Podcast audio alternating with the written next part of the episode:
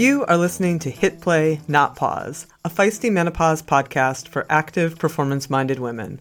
I am your host, Selene Yeager. Each week, I bring you advice from athletes, scientists, researchers, and other experts to help you feel and perform your best no matter what your hormones are doing. This show is a production of Live Feisty Media.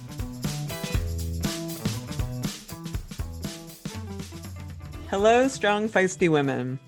I hope you all are well. And I just wanted to take a quick second and say how cool it has been to meet so many of you out in the wild at races and events. It really warms my heart when people come up and they say they listen to the show and it's making a difference in their lives. That's what we're here for. So thank you. I really, really appreciate it. All right. So this week, I'm diving into a topic I honestly don't think about too much these days as a mom of a college student babies. As women are living longer, pursuing higher education, and chasing athletic goals well into midlife, the decision if, when, or even how to have a baby has become increasingly complex because the old formula of graduate, get married, have kids just doesn't work the way it used to. And well, as you'll hear, this week's guest and my very longtime friend, Liz Carlson, just went ahead and created her own formula. I credit Liz for helping me find my own path as a young adult we met at Rodale Press, the then publishers of Men's Health, Women's Health, Prevention, Runner's World, and Bicycling, just to name a few of their titles. And I would see this woman out riding hill repeats and squatting heavy ass weights in the company gym and chasing her athletic dreams. And I was like, I'd like to see what that's all about myself. Because I was in my mid to late 20s at the time too. And it didn't occur to me that I could pursue being an athlete at that time of my life. Watching her make bold choices helped me see that I could make bold choices too and chase my own athletic pursuits. Liz's pursuits included chasing world championships through her 30s, and she made the first round cuts for the 2008 Olympic team at the age of 38. Then she trained with the US team again and pursued a spot for the Olympic women's team sprint in 2012 in her early 40s. She had her first baby shortly thereafter at the age of 43 and most recently gave birth to her second daughter at the age of 52. When a mutual friend heard the news, she texted me and said, Now that's feisty menopause. And I thought, no shit, right? So I called Liz and we sat down for a whole discussion about her journey and this later life pregnancy and motherhood and how she sees life going forward, as well as what the future looks like for younger generations because there are more than a few companies exploring how to delay or even outright avoid menopause. What does this all mean for women who have generally had to abide by a fairly set biological clock? Even if menopause isn't moved or avoided, more women are opting to freeze their eggs to have choices down the line.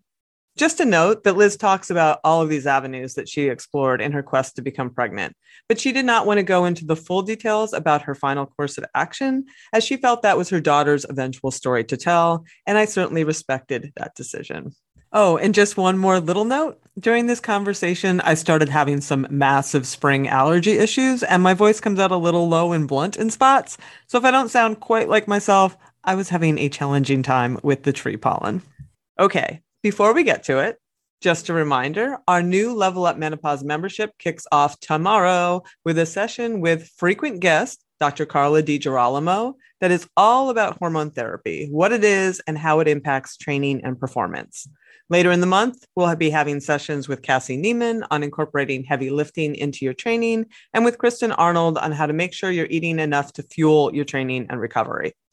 The membership features three sessions on training, physiology, and nutrition each month, plus office hours with yours truly, where I help you find the answers to your questions. If that all sounds good to you, head on over to feistymenopause.com and check it out. I'll put a clickable link in the show notes. Also, please remember to subscribe to my blog at feistymenopause.com. Each week, I write about research regarding menopausal health for active women, and I think you'll like it. So check it out. Quick thanks to Bonafide for their continued sponsorship of the show. I have been putting in some 100 plus mile gravel rides on the weekends, and Revaree has been helping keep my lady parts comfortable on those eight to nine hour days in the saddle. So thank you. All right. Quick word about some of those awesome sponsors, and let's get on with the show.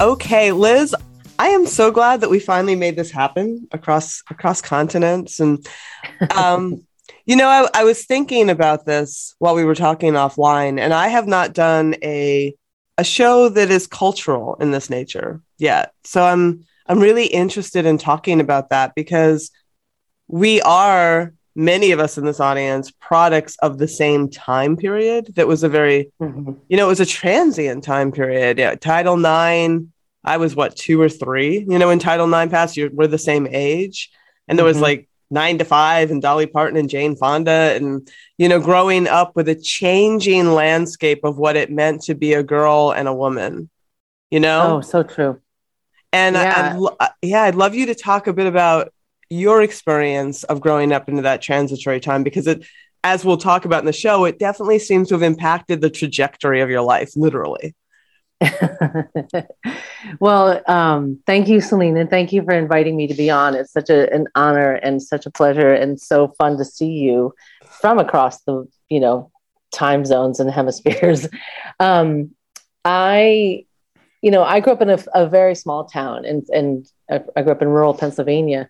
And a lot of times I, I say to people, you know, it, when you grow up in a rural uh, community, honestly, things hit us later too. Like we, you know, even though people were probably talking about Dolly Parton, we're still back talking about, you know, uh, Elvis, you know what I mean? We're still talking and, and revering celebrities from two decades ago, tech, or at least one decade earlier. What I remember about being in that community was that, you know, that the roles of women were very traditional still.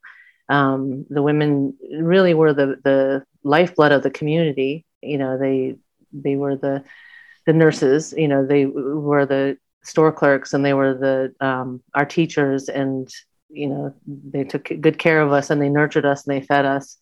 Um, and yeah, we had this media stream coming at us, and and media really transitioned or took off and became very sophisticated, and the storytelling and the lines um, really evolved quickly from the 70s to the 80s to the 90s.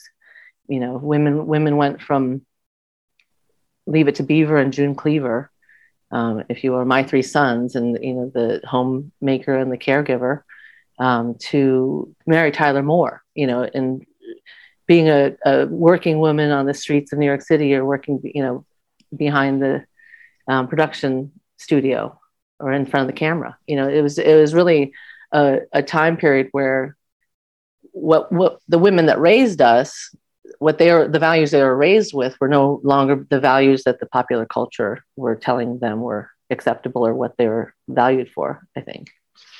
So. Yeah, no, that that that's true, and I actually remember my my grandmother being quite hostile to that, and I think she just felt devalued you know looking really? back yeah i think she just felt that the culture was devaluing her existence almost you know as a as someone who followed those traditional roles growing up and and and in retrospect that makes sense to me like i can understand like why she would feel that way we had the experience of growing up in a, a tight knit Italian family.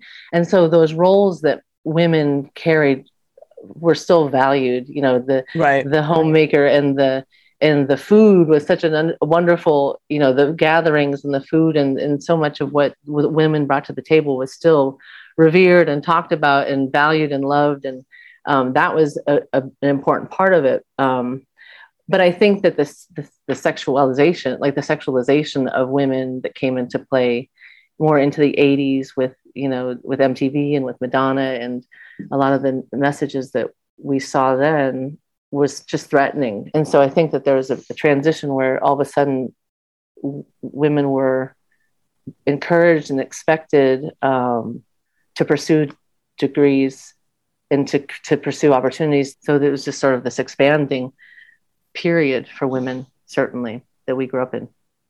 It was an interesting time. I mean, my mother was always incredibly supportive. You know, I mean, she, mm-hmm. I think she was excited that there were all these possibilities, but she had no idea how to c- encourage me. Like, she hadn't gone to college, she hadn't played sports. You know, even me playing sports yeah. in high school was just like, oh, okay, that's that's great. And you know, riding my bike all over the place, and Um, yeah. You know, I remember her saying when I was going to college that it was okay, I could still get married during college, you know, and I was like, should I be getting married? like, I remember thinking, like, is that a thing? Am I supposed to, like, it was very confusing a little bit to me, like, what the expectation, the trajectory actually was supposed to be.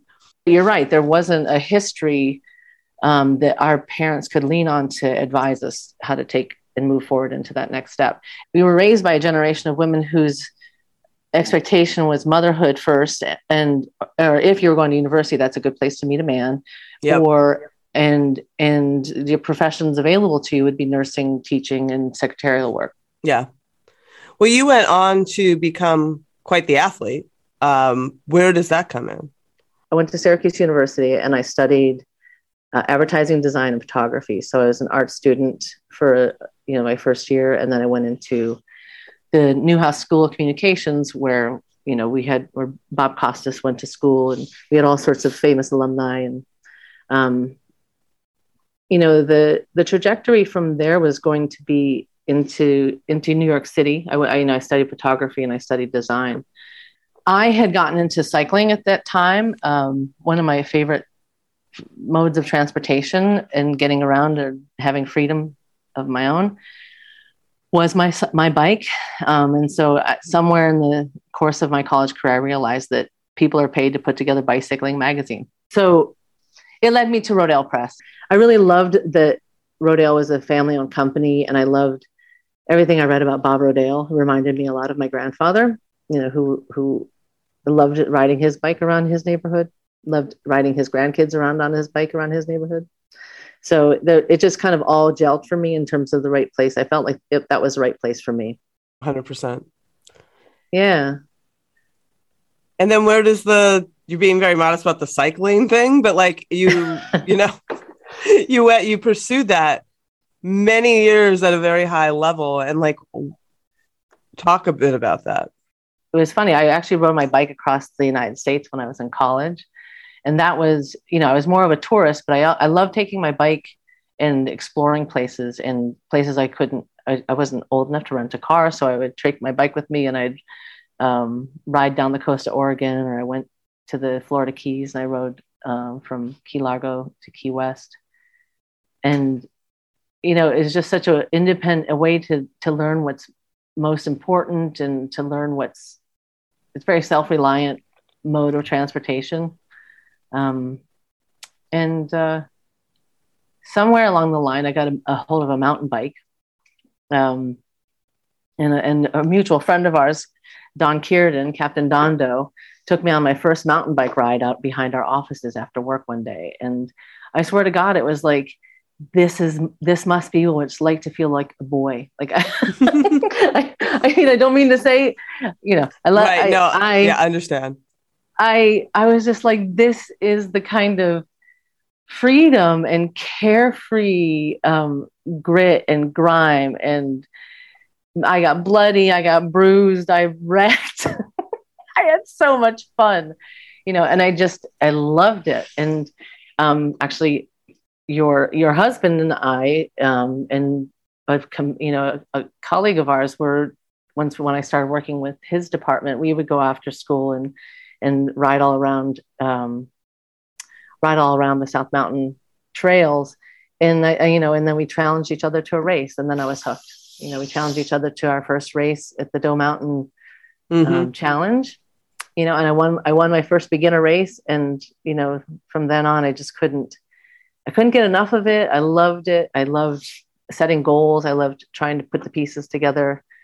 You know, I looked. I looked, and I said, okay, there's this woman, Julie Furtado what does she do? How, this woman, Ruthie Matthes, how did how did they get to be so good at, at their sport? And um, all of them came from a, a, road racing background. And so I joined a I joined a training group and uh, started going out for long three hour rides on the weekends. Um, so when do you get into the track bike racing that you know you I then my memory of you is pursuing fractions of seconds for years, you know, trying to get like isn't that funny? Yeah. This was in T Town after the 96 Olympic Games. There was such momentum and it was really it was really a great thing to be a part of. You know, and and, and just the first things that started happening is my first national championships. I think I, I was on the podium at fifth. You know, even though I had a I had a big accident that year, and then I came back, and then the next year I, I got a bronze medal, and I was fifth in the two sprint events, and and so it was the kind of thing where I I guess kept getting enough feedback from you know and it was kind of for me i was in i was trying to to learn how to do the sport at a, at, a, at the end of my 20s and while my career was taking off and, and my responsibility at the office was also um, draw you know demanding quite quite demanding and so i was really having to to make decisions and figure it out. And i didn't do it well all the time. I really didn't. I i crashed. I t- used the wrong equipment. Um, i got one I t- got frustrated. I you know i took a some summer off. I got heavy. You know there was lots of lots of ups and downs and backs and forths in the in the course of doing it. I had a girlfriend who I was living with that had a crash in a in a you know Nicole Reinhart. She died mm-hmm. in in her um, in her pursuit. You know there was there was lots of. I had a, an accident where I broke my eye socket and, and had to have reconstructive surgery so i would i would i was going full on with it and i was fearless and then something would happen that um, would cause some pretty significant trauma and then i'd have to figure out how to rebuild from that and if it was worth still going back into it um, knowing what i knew the risks were. At what point you know you're you you go into this and like you said you come into it a little a little on the later side and you're going through your 30s when career is taking off and you know you're doing the dating thing and you know like all this stuff is happening at the same time. But then at some point in this journey you you leave the job to pursue the cycling right? Like you go all in. Like and are you with your current husband at this time that you make this leap like when does that actual leap happen you know, I mean, to his credit, that he's the reason for the leap. I mean, I wouldn't mm. have been able, like what what was going on for me is for years I tried to figure out how to fit the demands of of training for racing at the level I wanted to get to with with a career in publishing. You know, I was a photo editor for Runner's World for a number of years, and then I took took I left that to shoot professionally for myself, thinking that would enable me to control my schedule Right. Um, and that's when I learned that when you work for yourself, you work 24 seven. yes. Yes, you do. and, you know, and, and money is always, you know, tight. And, um, you know, so my training failed. It, it went well for a while. And then, and then, it, and then I didn't have health insurance. I had an accident when I didn't have health insurance. That was a huge um, setback so there was there were con- there was constantly like two steps forward three steps back another step forward another step back it was a lot of, of shifting like that and um, somewhere along that line my husband and i met and he was sort of in in you know we had just talked about how i just had said how frustrating it had always been because it seemed like i i, I had two things that were competing with each other for my time and my my energy um, and I and I couldn't give up one to pursue the other one. Um, and so he he felt he felt he's unconventional enough to say, I think it's worth it for us to for you to focus on that at least for a year of your time and see where it where it takes you. Um, so that's why that's what happened when we got married in 2005. I How old were you? That, um, I would have been 36. So it does become longer than a year. What is your big pursuit in that time? And in this little period, are you thinking about family at all, like starting your own family? You know, I think when you know when when Laith and I met, we certainly had the conversations like, "Do you think you want to have children someday?" And and we both kind of agreed, like, "Yeah, I think someday that would be cool to be parents." And you know, he wasn't in any rush. He was he was working as a museum prototyper at the time for a, an exhibit company, so how did it go once you were full time?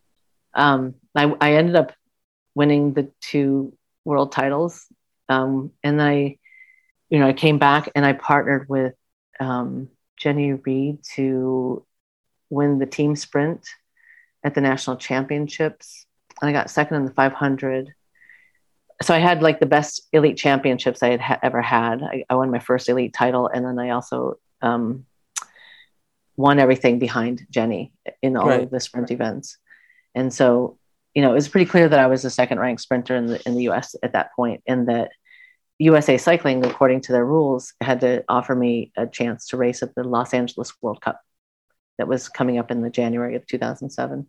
So 2007 flowed into two, or 2006 flowed into 2007, which ended up being a, a, a Olympic um, pre-Olympic year. And was that on your mind?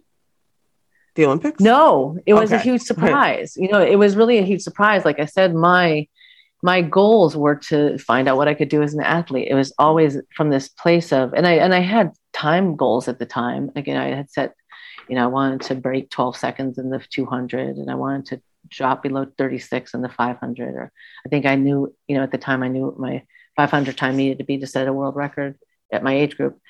Um, so, you know, it was really more about process goals. I need to show up every day. I need to make sure I take my my recovery drinks. I need to get to sleep by 8 p.m. I need to do my my weight training here. I need to hit these weights. So it was all more about process goals at the time. And um, having a, a, a, national ranking at the end of that season was a complete surprise. It wasn't even really what I was driving towards. Um, I was just really looking for the experience against the best talent. Like that was really what I was um, attending those events for. And then, um, you know, I remember getting on the phone with Jennie and saying, Gosh, I just got invited to the Los Angeles World Cup. what should I do? And she's like, you know, it's now or never, Liz. You got to get on the get on the plane. You know, get on the plane. Um, you can come out and train with me. And the biggest thing for me was getting to train with Jennie was such a huge honor. And it's the first time I had ever trained with a, a world class female who who took took to the weight room every day with the, the level of intensity that you need to compete at that level. Like it was the first time I saw in person a woman a professional female cyclist who trained with that level of um, intensity and drive and uh, volume. Really, it it was it was incredible, and it really impacted me significantly. So at at this point, how does that go? And then where does this journey sort of come to an end? Like, where do you hit the point where you're like, I have taken this as far as I could? You know it was it was a challenge because my age was not going in my favor. Like there was it was it wasn't like there was a, a open you know there wasn't like a welcoming committee for the 36 year old masters sprinter.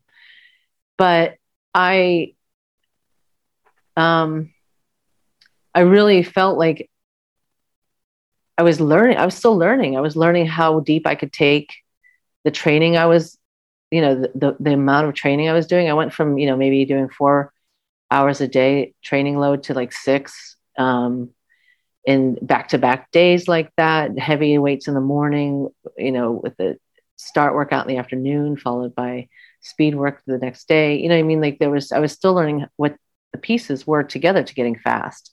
But I got to finish my career on a high note because I advocated for finishing at a continental championship so that I could medal at the elite level.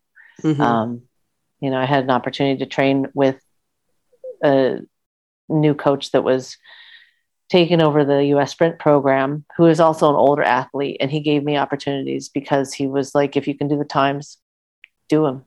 So um, I feel like I, as, as an athlete, I got to learn that I was capable of competing at the elite international level.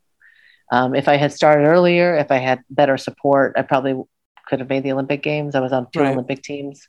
You know, I you know I was on two Olympic team um, long teams, um, and I don't have any regrets from it because I learned so much from the process. So the you know the lesson was I remember sitting in the at the Beijing Olympic Stadium for uh, a test the test event um, at the end of 2007 and thinking to myself like, oh my God, here I am at, a, at, a, at an Olympic test event and on the Olympic long team. I, I had no idea I had this ability. Right. You know, I, I, didn't, you know, I didn't know that this is the, this is what I could achieve if I really dedicated myself to it. Um, so it was bittersweet, you know, it was a bittersweet. Um, I, I ended up going through the second um, a second Olympic cycle because USA Cycling had introduced a new coach to the system, who was an, um, a former gold medalist, Jamie Staff from the UK, and he had sort of like an all comers attitude. Like, listen, I don't care how old you are, I don't care if you're blue um, or you know striped. If you can do my times, I need bodies. Come come right. train with me. I need bodies. So I ended up getting to finish my career. I I worked my butt off. I took ownership of my training. Um, I had trained with the U.S. team under Jamie um, through the 2012 the London Olympic cycle. We were really trying to um, we were really trying to earn a spot for the women's team sprint because it was a new a new event added to the Olympic um, program. You know, women's events have expanded in in our time period, and so my event that I had you know spent five years focusing on now was an Olympic event, and so I became an asset. One one year I was kind of this old woman who was taking up space. and then the next Olympic cycle, because I could, I had a good start. I was an asset in helping lead the younger women and being a a contender. You know, enough of a we were we weren't tenth, we were fifth, or we were third, or we were in contention for um, perhaps securing an Olympic spot. And so I got to go through the second Olympic cycle with a lot more regard, and I really, really value that experience working with Jamie. He's a a, a great man, and um, I ended up representing the U.S. at the Pan Am Games um, in, in, Guadalajara, and then I got to compete. My last event was the Pan Am Championships, um, and I got off the plane, and my husband said, "Let's have a baby." wow. Okay, and here we go. and what was your response to that? Yeah. Um, I said, "How I old were you?" Uh, I was 42 at the yeah. time in the course of us moving to the West Coast, my husband had found a new job. Um, I guess he had lots of time to think about and, and he also um, went from commuting an hour and 15 minutes a day to work to 10 minute bike ride to work. And so he th- for him, it finally occurred to him that he could be a dad. Like it was, you know, we're all ready for these things when we're ready for them. And, you know, up until that time, every, every cycling season, after the, I'd say, what do you think? Should I set some new goals for next year? Are we going to think about family? And he'd be like, yeah, well, we're, uh, there's always another time. You know, he, he wasn't, he was non-committal up until that right. point. And so, so then when he was ready to go, he was like, let's do this. I was like, shouldn't we talk about childcare? Am I going to go back to work? You know, uh, now there's so many things that go into that discussion that apparently he had worked out on his drive across the states. Right. and he was like, let's do this. Let's have a baby.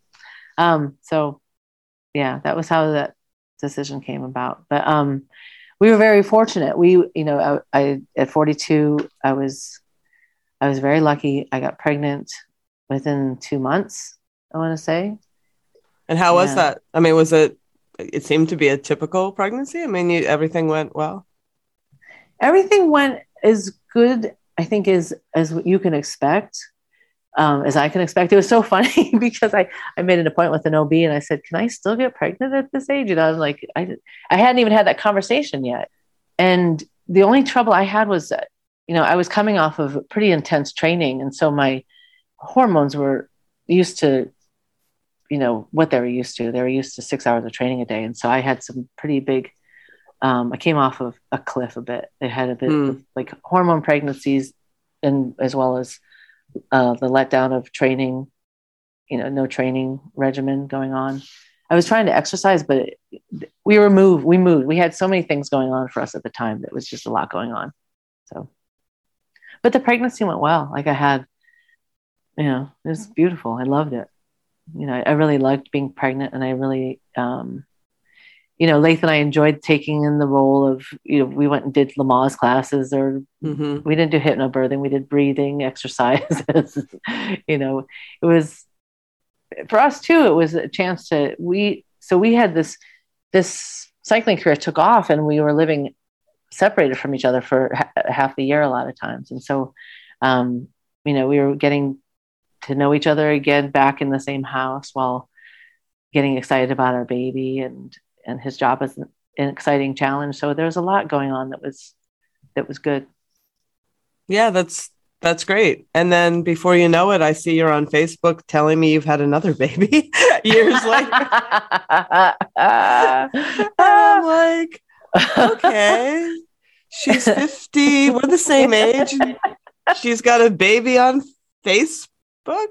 Like, what? I mean, what? Wh- at what point did you always think you wanted a second? I mean, you had started late. Did you think you could have a second? And at what point are you like, okay, I, I want to have this second baby? And how old are you at that point? Hmm. Yeah. Um, you know, when you have your first, of course, the question is inevitable. Are we, are we going to have a second? There's, it's, it's sort of a natural process that comes out of, and you know, we, we had so much fun with Livy when she was, um, when she was born. And um, I remember putting away her newborn clothes, going, "What do I do? Should I keep? Should I keep these? Should I set them aside? Do I pack them away? What do I do with these?" And you know, while while it was such an exciting time, it was also really overwhelming for us. We had a we had moved to the other side of the country, and we didn't have a community. You know, we didn't really know people in San Jose. We had a few a few fr- friends. Um, a former editor that I knew was there, um, and Laith was busy with his work, and then he was busy with the fellowship that he would, had been um, selected for. And so I was kind of like a solo mom. I was like, you know, luckily I, have we landed in a nice neighborhood, um, but I didn't have any close girlfriends to to bounce off, and I had some, you know, I'd say some postpartum depression or um, anxiety that came out of that. So, um, I, we kind of kind of said, you know, there's no way. And actually, we were to to be blunt, my husband was basically like, we're so lucky to have a healthy baby. We were both feeling really, really grateful that the baby we did have. Um, I had I had my first um, all natural, no medication. Um, it was we I was induced at 40 weeks and had two days of labor, and it was extru- it was excruciating. Like it was the most painful thing I've ever been been through. So coming out of it, I think we we were both really pleased that we were able to have a baby at our age. Um, a few years later, my husband was recruited to to um, we moved to Seattle to uh, create a museum for Paul Allen of Microsoft, and um, we try we we thought it would be a great move for us because the market, the housing market in the Bay Area was just insane. And then we bought in an island outside of Seattle. And so in, in a period of, of nine months, we had occupied three different addresses, you know, and so I was having, I was having sort of panic attacks about this whole experience. Like I had gone from having a baby and she was a toddler to moving to a city that I knew, knew nothing about at the time. Um, so the idea of having a baby again. You know, at that time, it still was. It just wasn't top of mind. So, so when does it come into? Like, sorry, sorry. um, you know, it just kept it was it's sort of nagging for me. Like I go back to the to my original line, which is I come from a large Italian family, and I have a very gregarious older child. She loves people. You know, she's not, not unlike her mom. you know, we were really lucky in that we uh, landed in a really beautiful community um, called Vashon Island, and you know, it's a place where um, a lot of people settle to raise their children who are either working in the city or working in Tacoma, south of there. And so it was a very family-oriented island, and so we got we got welcomed and, and enveloped into plenty of other families. And so my my singleton p- partnered up with lots of um, great mm. people. And then, so the part of me there is going like, oh, I think I could do this. Like watching people with two finally made me kind of look at, you know, I wasn't around you guys when you were raising your children because I was racing. And so I I was not around a lot of my friends raising their kids to the extent of like I knew I, I knew what a large family looks like, but I hadn't had my own yet at that point. And um, having having had a chance to to be around so many people that were you know raising their children happily I, I was like wow I could I think I could really do this um guess I'm a little slow to the uptake you know I mean the truth is I just kept looking at my child at, at holidays going like this doesn't something's missing like for yeah. me something kept missing um and I'd say to my husband you know, I always thought I would go back to work once my child was school age. Like I, I knew that I wanted to be home for um, for my child for their first four to five years, and then once they're launched into first grade, then I felt like I could reboot my career and, and work part time or do what I needed to do. Um, I remember watching women trying to manage their careers, you know, growing up and their families, and how exhausting that was, and how difficult that was for for my mom is you know for all for so many and so i thought the best way to do this in my field is to work part-time or work freelance and and raise my child. Um, but it kept nagging me that like i don't feel like i'm done. I kept i kept mm-hmm. saying like but what I, I guess i should get my resume back in together. I guess i should get my my linkedin profile still not updated. Um, but what i really want to do is have another child. You know what i really want to do is have another child. Um, so that's that's kind of where that started. And um, i i was really lucky that i've had a girlfriend who's a, a, close girlfriend that i've you know known for 30 years now and was able to reach out to her she had two pregnancies via ivf and um, i was able to ask her everything just ask her you know i spent lots of time googling because because i was open to everything whether it was uh, you know adoption or um, foster to adoption. Um, I had a girlfriend who explored the the surrogacy path for quite a long time, and that just seemed so complicated to me. Like it, there was lots of give and take, and then things went looked like they were progressing, and then and then the agreement fell through, and so there was lots of complications with that. And I knew that that wouldn't that wasn't going to work for me because I really wanted to be pregnant. You know, so I, how old I, are you at this time, and did you actually pursue like looking at if that was a viability? I would have been 46, 47, 48. Um, you know, but all through this time, my husband was consumed with his job. We were, you know, I would say to him, what I'd really like to do is have another child. And he'd say, You're too old. it was like, yeah. that was the extent of the conversation. Like, we're lucky to have lived, you know, our yeah. first and, and that ship has sailed. Um, so you know, but but then around me, women that I knew who had chosen their career, my friend, um, she hasn't let me say her name here. I haven't talked that's, about saying totally her name. Fine. So, yeah. um, very, she had two IVF pregnancies. She had one of them after her 50th birthday successfully. Um, there was a large age gap between her children. So that was one of my big questions. Like, is it, you know, is it fair to do that to your oldest child? That all these, all these questions I had. Um, and I luckily had a, a close friend that I could actually talk to her about that, that experience and, and see, you know, how that went for her. And is, is it possible? And what did you have to do? And what were the hormone treatments like and that kind of stuff. And so it, I really felt like I had a, a confidant and a, a resource that I could speak to and ask her like what is what's the first step you know what, what is the first step um, so it kind of went from there and i think i was i was probably 50 you okay. know i hit the i hit the 50 um, age and i was like god this is still nagging me in the back of my mind.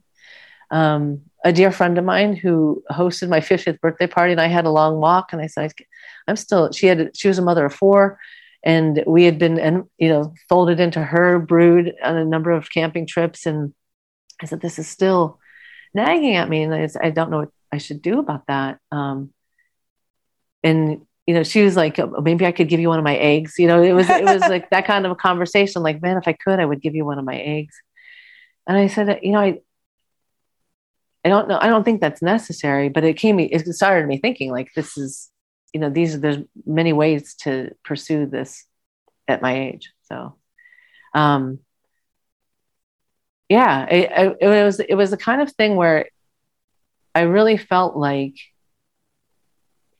it's something knowing that knowing that my my girlfriend had had her second after at 50 or you know that I that it was possible, that it was worth trying before I gave up. You know, right. I think it was probably a matter of managing regrets, right? I mean, um, I, I pursued my career after college, and I don't regret doing that. You know, by any means, I, I it gave me the life and the friendships I have, and I pursued sport out of that, and it taught me so much. And, and I traveled the world, and I I got to do things I would never have expected I could do in this life, and um, you know, and then and then I got to be a mom at 42, you know, and that was or 43. I had my child at 43, and you know, I think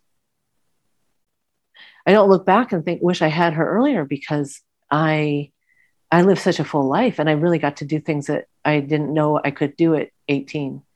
You know, that would be available to me at 18. You know what I mean? Like I I took my publishing career and I, I, worked as a photographer and I covered ma- marathons all over the country, you know, and I edited Olympic games for publication and photo edited books and you know what I mean? Like I've written stories and then the things I want to do. So long and short of that is just, I, I really feel like I don't regret when I started my family. Um, and, and I wouldn't have the baby I have now if I had done it earlier. You know what I mean? Right. Like, so, so she's amazing. She's absolutely amazing, and she brings so much joy to our lives every day. Um, but but we, you know, what we did was we made made the first step. We made a made a call to a fertility clinic in Seattle, um, Pacific Northwest Fertility, and just to have a a conference with the you know a, a meeting with the uh, re- reproduction uh, endocrinologist, Dr. Dr. Julie Lamb. And it was incredible. Like it was just sort of, I knew my age would be a factor, um, but I knew that I had people around me that had had ch- children at, at, my age. And so that it was possible, you know, and just knowing that it's, there's a, that that's happened before meant that it's possible that it can happen. And, um, you know, she gave us all the odds of all the different ways we could go about doing it. But, it, you know, she gave us a, the run through um, you know, and, and and the thing that happened for us was we were we were lucky that we had the finances at the time to do it. There was a, a ton of barriers to doing this earlier that just weren't in place for us. Um, so this is the timing that that it is, you know. And then you got pregnant. And, and then I got pregnant. So we, I we we approached we approached Pacific Northwest Northwest Fertility in you know this is all kind of happening when covid set into motion and so right. you know there's there's a whole um, you know there's a whole backstory to this and my husband had taken a job in dubai um, his you know the founder of microsoft passed away and Laith lost his job shortly after that. And so there was um, a big transition for us that he had to take um, he he he took a position that you know was a one another once in a lifetime opportunity that took him to the other side of the country and or the other side of the world i'm sorry. Um, and it's really hard to get pregnant when your husband's on the other side of the world. Yeah. You know you know or on vacations or on the you know on the visits home and the visits to him and, and that kind of thing um, and so it was really a matter of like we needed to control the variables if you know if we're going to use my eggs or if we're going to use a donor egg or if we're going to use a, my cousin or my friend's egg or you know whatever the possible path that we were going to choose, we needed to find a, a fertility clinic that would facilitate um, a pregnancy or help me get pregnant. You know what I mean? Like it wasn't happening on its own. I felt like I could get pregnant. I was still having regular periods, if I may be so honest. I was, you know, I was still very healthy, 50 year old woman. Um, I hadn't started what I thought was perimenopause. I didn't, I didn't feel like there was anything um, going on, although, you know, given my cycling history, mental health history through cycling, I would say that I, I had no idea. I'm on a always on a roller coaster. Right. You know, you know what I mean? Yeah. Um, so, you know, more than anything, I just needed to to align with people that I trusted to manage the process. It felt very much like engaging with a coach, to be honest with you. Like it felt like I had a training plan. I had a nurse who was the um, well, first first we had to convince her to take us on as clients, you know um, because fertility clinics operate in a in a success ratio basis. Like they want Right. to take clients on that are going to come through with a viable pregnancy.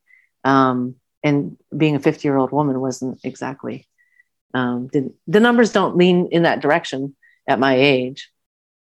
But my history of being an athlete and being an active female and having had a successful non IVF pregnancy prior um, with a uh, non medicated delivery, no complications, et cetera, et cetera Right.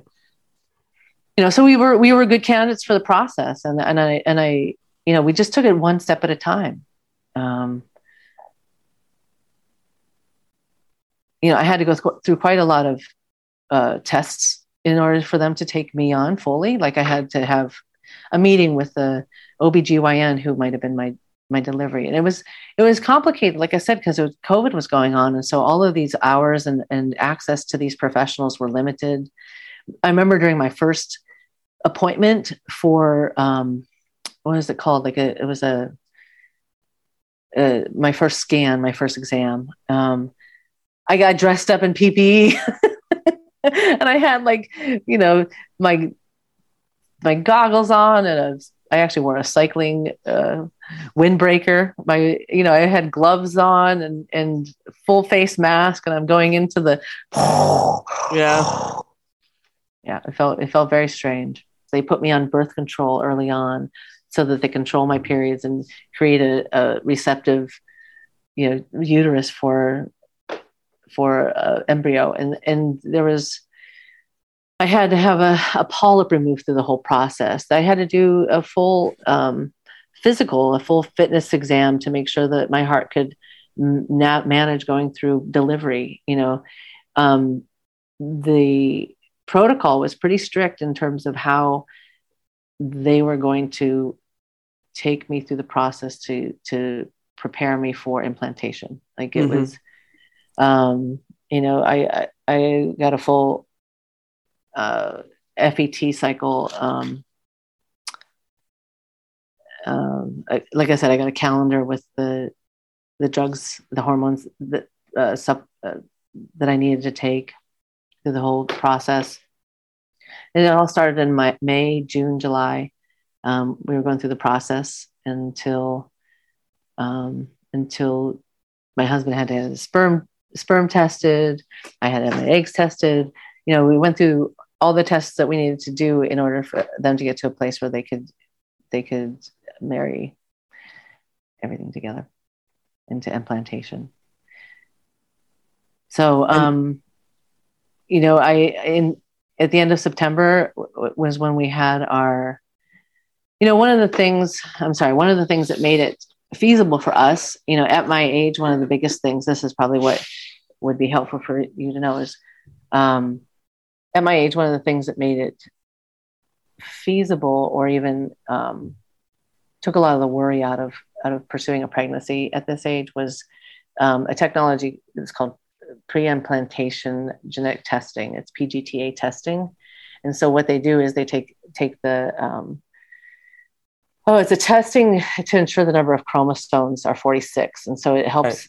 Alleviate a lot of the worry about whether there's any kind of miscalculation or um, um, they take several cells from the blastocyst and after four, five to six days and they test them and make sure that there's equals 23 pairs you know 46 total. A- any any uh, anything that looks f- odd isn't going to pass. And so at, at pacific northwest fertility their guarantee was that they would implant a high quality blastocyst and that was what we were looking for is to, is to know that we had um, a tested genetically tested embryo to implant at the end of it. And because the um, the chances for a viable pregnancy then increase exponentially having gone through this having taken the step out of um, uh, take a step and a pause to make sure that what they're implanting has been a tested embryo Right. does that make sense Right. Yeah, it does make sense. so so yeah that was that was you know we got to the end of our of our cycle and they did the embryo transfer and um, i found out the night before we moved to dubai that i was pregnant And what was it like being pregnant at this age? I can't even Uh, imagine. you know, I feel like my, you know, the, what's funny about it is I just feel like myself. Like, I don't Right. know if you have an idea of where your No, I know is what you in your mean. mind. Yeah, yeah. Like, I feel like I'm officially 28 constantly. Maybe I might be up to 38 by now, but I don't really um, age myself that way. Um, occasionally I catch a picture and I go like, oh, that's, I guess I've changed. I got some gray hairs. So what, what was initially harder um, was I had to come. So I, I went through the whole rigmarole of meeting a, a maternal fetal medicine specialist and a OBGYN and going through the fertility clinic to, to, to get pregnant. And then I had to land in Dubai and, and find all those people again. Um, and I had some, some um, thyroid issues that needed to be monitored. So I had to get to partner with an endocrinologist. And so um, I w- was lucky that I got into care. I got, you know, I, I landed, I recovered from the flight. And within a week, I was seeing a, uh, actually, yeah, within a week, I was seeing a maternal fetal medicine specialist who was doing a scan um, for me to confirm the heartbeat. And I had blood work done to see where my TSH levels were, and they were high. So I got into to see an endocrinologist and with him quickly. You know, I got into really good care. Um, and and after the initial shock was over, like, oh, you're how old are you? Um, we I, they got a full, you know, a full history, and I told them we had a pgta tested embryo, and even though I was considered high risk, um, throughout the whole pregnancy, you know, every time I showed up, my blood pressure was normal, and every time I showed up, my sugar levels were normal, and every time I showed up, you know, I had been working out regularly, and my heart rate was was low, and it was everything was everything went well, it went beautiful, and I loved being pregnant. You know, Hmm. I, I absolutely, I'm can always blown away by what our bodies can do as women you know we bring we bring life we bring life into into this earth and it's and it's you know i feel i feel have felt so lucky you know that my my husband went for it. You know because i had to pitch him on the idea. Like i really i, I really said to him because he was the first one saying like you're too old you're too old you're too old. And i'm saying yeah but we have a young child still and and you know i want her to have a sibling. You know i i would really like that our daughter has a sibling. And and when i when i talked to him about the you know the details and the protocols and what it takes to get there and um, what the chances are if we pursue you know this testing and how we'll know that that the baby or the embryo would be you know has a high rate of success rate um, that he felt like it was worth the chance. And and it was you know it was relatively we we, we were surprised by how affordable it was you know um be, you know because we were at a time when because of covid no one was able to take vacations. And so all any and and Laith had been paid out vacation time when he lost his job. And so we had this you know this money that could have gone into something else that we just were able to use. And that was a huge bonus. I mean we had a huge that was a, huge gift to be able to use use it to finish our complete our family you know um i think i think the pregnancy was you know it was really fun. I felt special you know what i mean? Like every time i went in um but i think all all expecting mothers feel special you know? You have this secret and and and then this life is growing inside of you and it's a it's a really beautiful time of your life. Um and if and it, for me it was a second chance you know what i mean? Like i I would say we didn't plan well. If we if we were guilty of anything, my husband and I are not great planners when it comes down to this kind of thing, and um, and how blessed we are to have, or how lucky we are to have had the technology to um, pursue something that could complete our family and and round round it out. I mean, that was certainly how how we felt. Um, I, I aligned with a really great OBGYN who met me you know, with, hey, you're pregnant, let's do this. And she she didn't even talk about my age. And she didn't, you know, the maternal fetal medicine doctor was a little bit more hesitant because she's the one who's who's focuses on the fetus and focuses on the birth defects and focuses on the problems that can go wrong with the fetus. And so when she met me and she saw my age, I think there was a lot more of a hesitation and a worry and a concern. You know, and so every time we hit those markers, the 20 the 20 week scan, um, there was this big sigh of relief. You know, and I I just kept trucking through it like, hey, I'm here, let's do this. Yep. you know, um, because I, I just really I knew we I knew we did took all the right steps moving into it or going into it um, and I had a really good team. I, I, had a good team back in Seattle that got me, um, got me pregnant. You know, I had a I had a really good team that aided the process of us getting pregnant, and then I was able to land in Dubai and align with another good team. Um, they they taught me what I needed once I landed. You know, and I, guess you could say I kind of I, I guess it, I treated the pregnancy a little bit like a athletic goal. You know what I mean? I was making sure I ate my protein and I was making sure that I had my recovery shakes. And I, I reached a point in the pregnancy where I couldn't eat any longer um, because I, I had a hernia earlier mm. and it, and I, I was, I wasn't able to keep anything down. And so I was taking protein shakes every day and doing my walks. So is the delivery the same as last time? Your first one?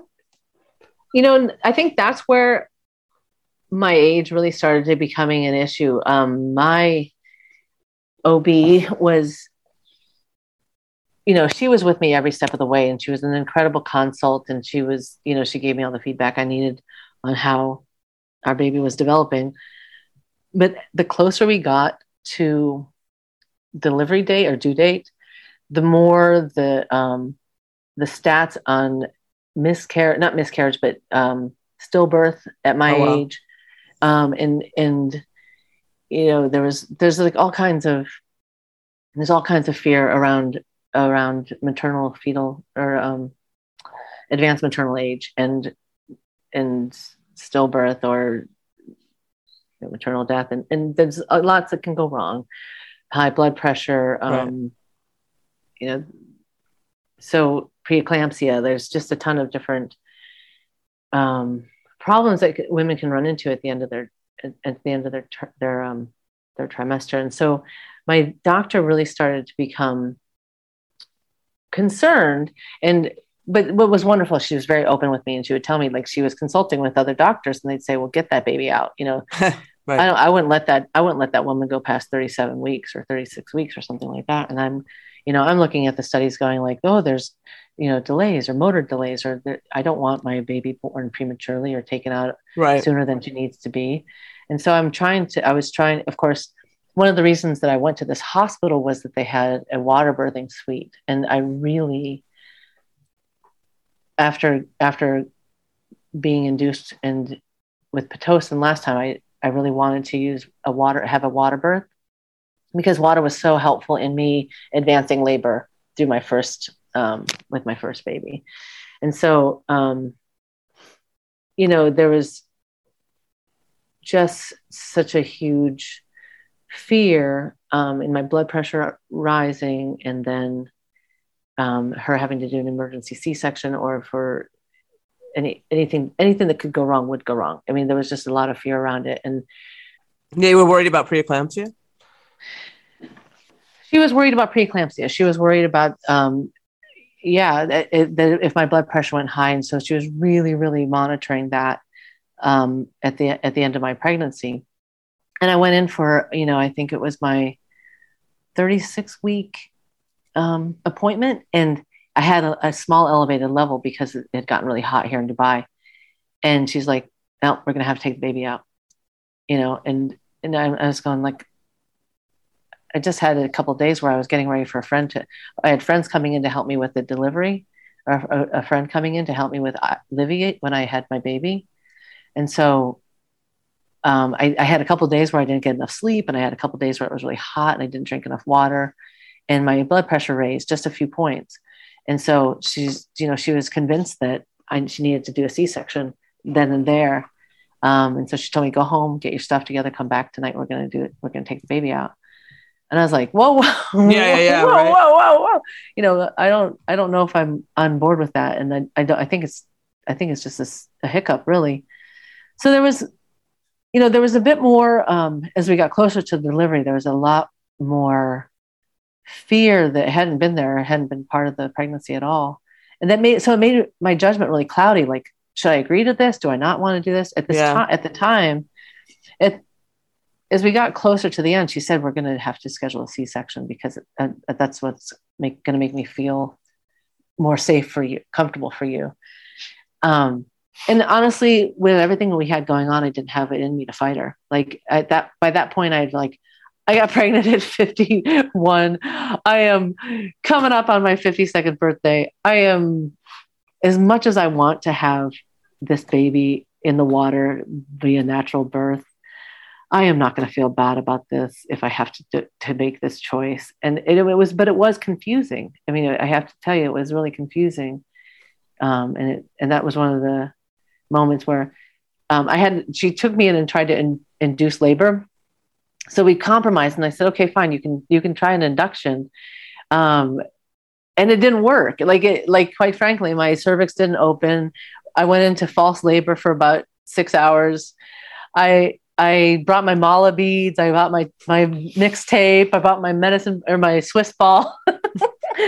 I showed up ready to to labor this baby, um, and and and she was happy and content and wasn't coming coming out. So, um, and then it was funny because we we kind of ended up in a in a conflict because they were like, well, if you come into the hospital, you're not going home without a baby, Right. and I'm and I'm going, but it's 36 weeks, and I just got to watch my blood pressure and monitor and my heart rate for the last 12 hours, and it's low and it's normal, and there's no reason to cut this baby out right now.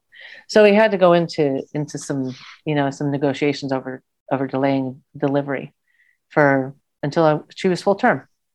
You know, it. As she said, I'll let you go and home then what happened? um, I'll let you go home if you come in every day and sit on the monitor for an hour. Mm. And so I, I did that for the next 10 days. I sat there and cooked that baby. I, I kept her in my system and, you know, I kept her in and we loved it. I loved it. She moved around and, and she went 39 in five days. Gotcha. So yeah, um, it was a weird experience. Like it, I didn't like feeling disconnected from my body. I didn't like Mm. the experience of it. Um, and recovery was harder. When they cut all your abdo- those abdominal muscles, that's a hard recovery. yeah it was it was definitely challenging coming out of that um you know i had but at the same time i had her in my arms within an hour and she was she went right to my my net my chest. Mhm. um they the hospital really tries to um they try to create as natural an environment for a c-section as possible. And so um, she kept the cord attached and she had it placed around my chest with the cord still umbilical cord still attached. They waited till the cord was stopped pulsing before we cut the cord. Um, she went right to my breast and, and nursed immediately um, and, and we got to sit we were able to bring livy or my oldest daughter in. Um, my husband was in the deliver with me you know and so it was a, it was a, as good of an experience as you can expect i, I suppose. Um, and at the end of the day we had a healthy baby girl and that was that was really the goal you know that was Yeah. really the end result we were we were looking for Musculoskeletal health is everything during menopause. Everyone knows how much I love Joint Health Plus from Previnex, which has helped me get back to distance running after arthritic toes stopped me in my tracks. Now they have a product that has become my go to for muscle strength and recovery Muscle Health Plus.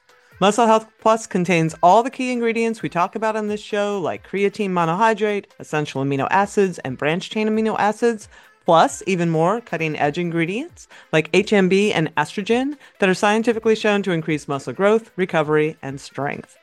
I use it every day during my early morning lifting sessions, and there's no question that it helps my power during those workouts and my recovery after.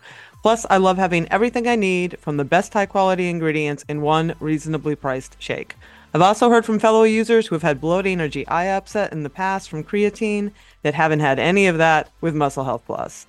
I make my shake with almond milk and espresso, but it's also good with ice cold water, which makes the flavor really pop.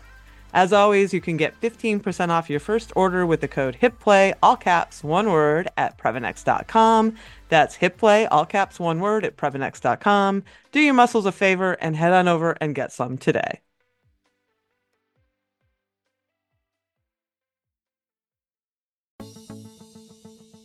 For decades, running shoes have been researched, tested, and designed for men. Brands have relied on the shrink it and pink it approach to sell male shoes to female customers. That's why we are stoked to be working with Heddas. Heddas designs athletic footwear for women that elevates performance, safety, and style. Heddas has unlocked the science behind women's biomechanics through dedicated research and creates better shoes for women's performance. Some of Heddas' special features include a lower ankle collar to reduce rubbing on women's ankle bones, a breathable mesh toe box to allow for ventilation and accommodate female toe shape, a more narrow and reductive heel cup to reduce heel slippage and take pressure off the Achilles, a rounded instep that creates a snug fit through the middle to match the curvature of a woman's foot, and supercritical foam and a Pebax plate in the midsole to keep our legs going when the going gets tough. Heddas has three shoe models designed for different sessions the Alma Cruise for your long runs, the Alma Tempo for training days, and the Alma Speed for pushing the pace. I've been running in the Alma Tempos, and they are a pleasure to train in. You can get your own pair of Heddas at Heddas.com and use the code Feisty20, that's all caps, Feisty20, for 20% off. Check it out today. We'll put a clickable link in the show notes to make it a snap.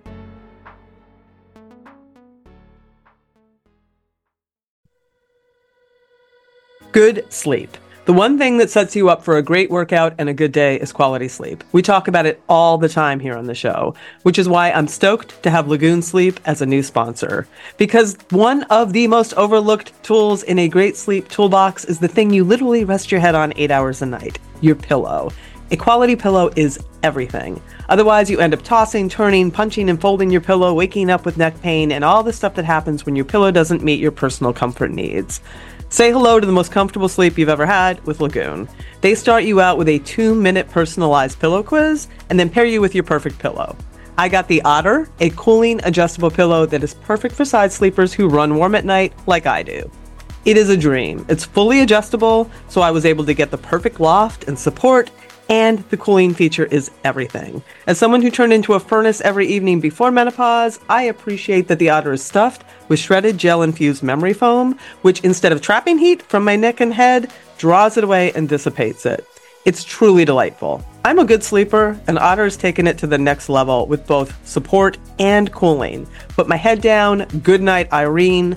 My Oura ring confirms what little tossing and turning I was doing is gone.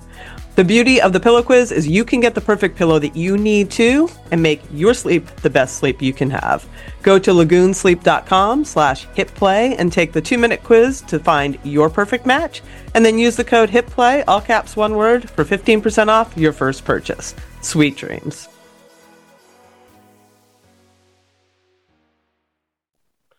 So almost a year later at this point, like talked about like what the journey's been like.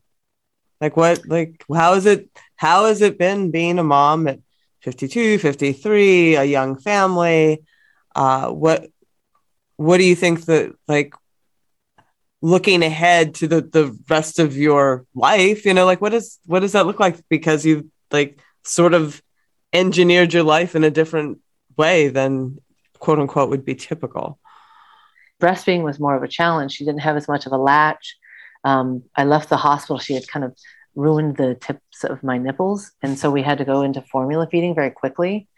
Um, or you know, we had to we had to I had to get, take a break from breastfeeding in order to heal, and so we had to stop. We had to replace it with formula, or I had to pump. The, the long and short of it is, my breastfeeding journey hasn't been the same. You know, we supplemented with formula from the beginning, and and we it worked fine. You know, I breastfed during the day, and at nighttime I would use formula. She slept better. As as older parents, we needed the sleep, and so we kind of found, found out by accident that it wasn't such a horrible thing to feed your baby formula. Um, I don't really listen to too many of the boards on breast is best and you know the mommy shaming stuff like that. Like this worked for us. I've had you know great postnatal care, um, seeing and seeing Isla develop and hit her milestones and you know, it's just been so much fun and it's just been so much joy. You know, I think the reason we struck down this path to begin with was from from my perspective, my household was too old. Like I just felt like growing up in a family of three, there, was always something going on. There was always we we're always off to a game. We we're always everywhere, and my household was two adults and this child, and so that my young my my oldest was just aging up to us often you know what I mean? And right. and talking about trying to talk politics with us or trying to talk about, you know, the science and science exhibit we just went to, or which is great. But now we're, you know, babbling again and we're laughing and we're watching, you know, all the the m- minuscule details of of her daily milestones and what does she like this? Does she like blueberries? I love blueberries. And and the, the interplay between um, my daughters is just it's exciting to watch. And it's i'm so i'm so glad we t- took the risk to do it or the chance to do it. And it has to cross your mind that you know you're going to be 70 when she's a certain age or you know right? Like it ha- that has to cross your mind. Like what does that what does that look like for you? Like what do you when you think about that i mean is it just like okay i better stay as active as healthy as possible you know like what's what's the thought process? Yeah i i mean i feel like i feel like i i one i need to get back into shape. Like i think right now i'm i'm probably at the the heaviest i've ever been because my priority this this past year has been recovering from giving birth at my age and focusing on um honestly on the transition for my eldest and my home and just making sure that we're got all our bases covered and my husband's also had a, a major you know opening, a museum opening in this year. So this has been a busy year. Um, but yeah, being as healthy as possible. Like I'm kind of looking at it like a marathon now, and instead of a sprint. Like, um, how do I get? And, and these are the questions I'm asking myself right now. How do I get um, on a in a diet that is going to allow me to to even out my weight, so I'm not, you know, I'm just not roller coastering all the time. Or how am I gonna um, what do I, what's the best what's the best diet for me to have the kind of energy I need to keep up with these kids. are you in menopause now? Um, I think I am because my periods are not regular. Like I didn't have a period for two years. Like, you know what I mean? Like they put me on right birth control and then I got pregnant. And so, so I was shocked when it came back. I was gotcha. Like, but it did come back. What, right. What happened? That wasn't supposed to happen. Yeah. Well, I was just going to cruise right into it.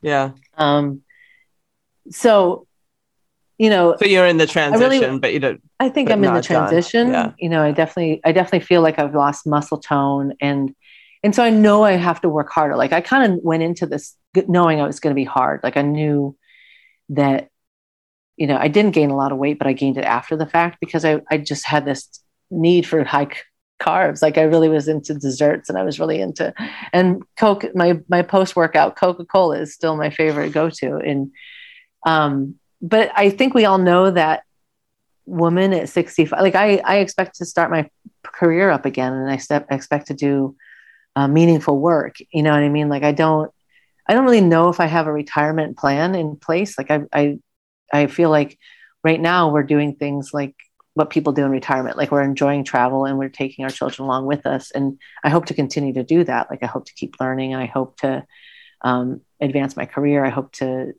you know, raise these girls in a world that's just there's so much more opportunity for them and and help navigate that with some some level of, of confidence and strength and um, you know that I that I hope they have. I want them to have we had talked before we hit record that I wonder if there will be a future where freezing your eggs is standard fare as women like get advanced degrees and get, you know, like pursue all these things and life gets longer, you know, will there be a point at which that just becomes something that more women just do out of the gate? Well, I, th- I think that you have you have more women doing it. Like I think mm that that it's happening now. I know that I can think of two friends, um, and they know two friends. You know what I mean? That that in their 30s, when they weren't meeting the man of their dreams, they had their eggs frozen. Um, and when it when they did meet someone or they realized that they needed to take a more proactive approach to having a child, um, they had you know they had that to call, fall back on, or they had that um, they had their own genetic material to to to pursue a pregnancy with, and um, you know I think that I think that is going to be the here in Dubai that is part of the fertility industry's marketing plan. Like so many women are postponing their families until their careers until their advanced degrees are finished until their careers are have a foothold in their industry or whatnot. And um, it gives them a great deal of control and choice about when and i think that's when my girlfriend um, she, you know she had advanced degrees and she was working in the pharmaceutical industry and she planned out when it would be you know appropriate for her to to to pursue her pregnancies. I think that she had some miscarriages along the way. You know, I think that there were some, you know, there's no guarantees. Like the thing is, I, I I I'm very lucky. What I know about myself is that I have an athlete's constitution. You know what I mean? Like I I knew going into it, and this is the way I knew I learned about myself as an athlete that stimulus, whether that's you know um, estrogen or Delestrogen, um, uh, the stimulus is going to take uh, is going to re- to react in my body positively, um, and so I was I'm very lucky. I've been very lucky. I've had two pregnancies, um, and I I didn't have any miscarriages that I know of. I had some periods that, that, were missed, you know, missed periods here, yeah, yeah. but I don't think I had that. Um, but I do think I do think that that's all part of the fertility planning and um, life planning for women moving forward, especially. You know, I think I think that you're absolutely right. I think that that's going to be something that we're going to see, and I think that a lot of women are are declining parenthood as well. You know, I think that that's also part of a choice and an option that um, young women are talking about, at least even delaying it, not and not feeling pressured to go straight into having a child in their 20s. I mean, I wasn't ready for it. I know that much. I was, I was too, you know, as a, I was too excited about the world ahead of me. Like I, I felt like the media pumped in all this, all of this stuff that you could do in the world, and and it was just to me, I just felt like there's way too many things to pursue to start a family at this age. And I didn't, I didn't have a partner. I that's, a little, that's a little, that's a little detail. I didn't have a, a partner at the time either. But you know, for me, um, you know, I, I really felt like I wanted to pursue my career, and I felt like I I needed to. I want I needed to support myself, and I needed to live on my own. Yeah, no, it's a great place to wrap it up. It's sort of that you can have it all, just not at the same time. you know, like that's. I think that's what our generation, you know, like learned as this first generation to have all these options laid out to us. You know and and the the pros for me is that all my friends have this amazing wealth of knowledge and experience that they're sharing with me now. I mean i can't even tell you how fortunate i am to have so many beautiful moms tell me about you know their experience with teething or their experience with you know their teen years and all that kind of stuff. I mean there's there's it's endless the amount of challenges that mothers face and problems that they've solved you know? Um, so i think that no i think i think it's happening now. I think you see it more and more. I'm i you know i belong to a couple of facebook groups that are moms of older moms of younger children and you know I'll, I'll have to introduce Previnex to them as well what a great place to end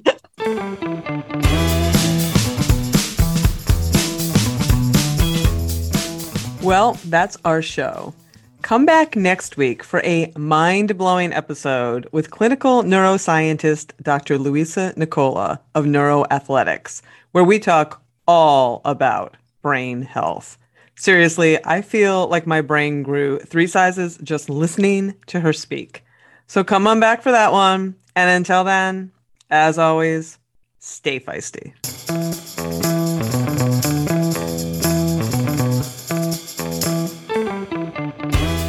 You've been listening to Hit Play, Not Pause, a feisty menopause podcast for active, performance minded women. I'm your host, Selene Yeager, The show is edited and produced by the strong, talented, and amazing women at Live Feisty Media. Follow us on social media at Feisty Menopause. And please help us spread the word. Screenshot and share this episode on your social media channels with the tag at Feisty Menopause. Share the show with your friends. And please subscribe, like, review, and rate this show wherever you get your podcasts. Word of mouth and good reviews make it easier for other listeners to find. Thanks for listening, and as always, stay feisty.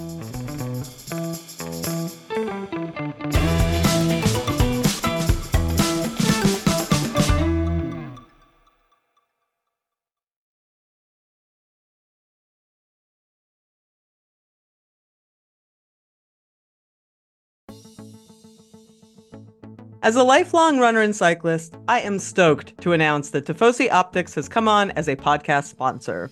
The beauty of Tifosi sports glasses is that they hit all the marks. They are shatterproof polycarbonate, so the lenses not only reduce glare, but also offer scratch resistance and complete eye protection. They stay put. They have little hydrophilic rubber nose pads that actually get more grippy the more you sweat, so they stay secure and don't slide down your face even when you're running in sauna like conditions. No matter what sport you do, they have a shade for your activity, including tennis, fishing, pickleball, running, cycling, and just hanging out at the beach.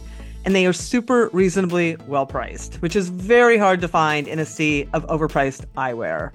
And they just look freaking rad. So head on over to tifosioptics.com and use the code FM, capital F, and capital M, like Feisty Menopause, number 20, FM20, to get 20% off your order today. I'll put a clickable link in the show notes to make it a snap.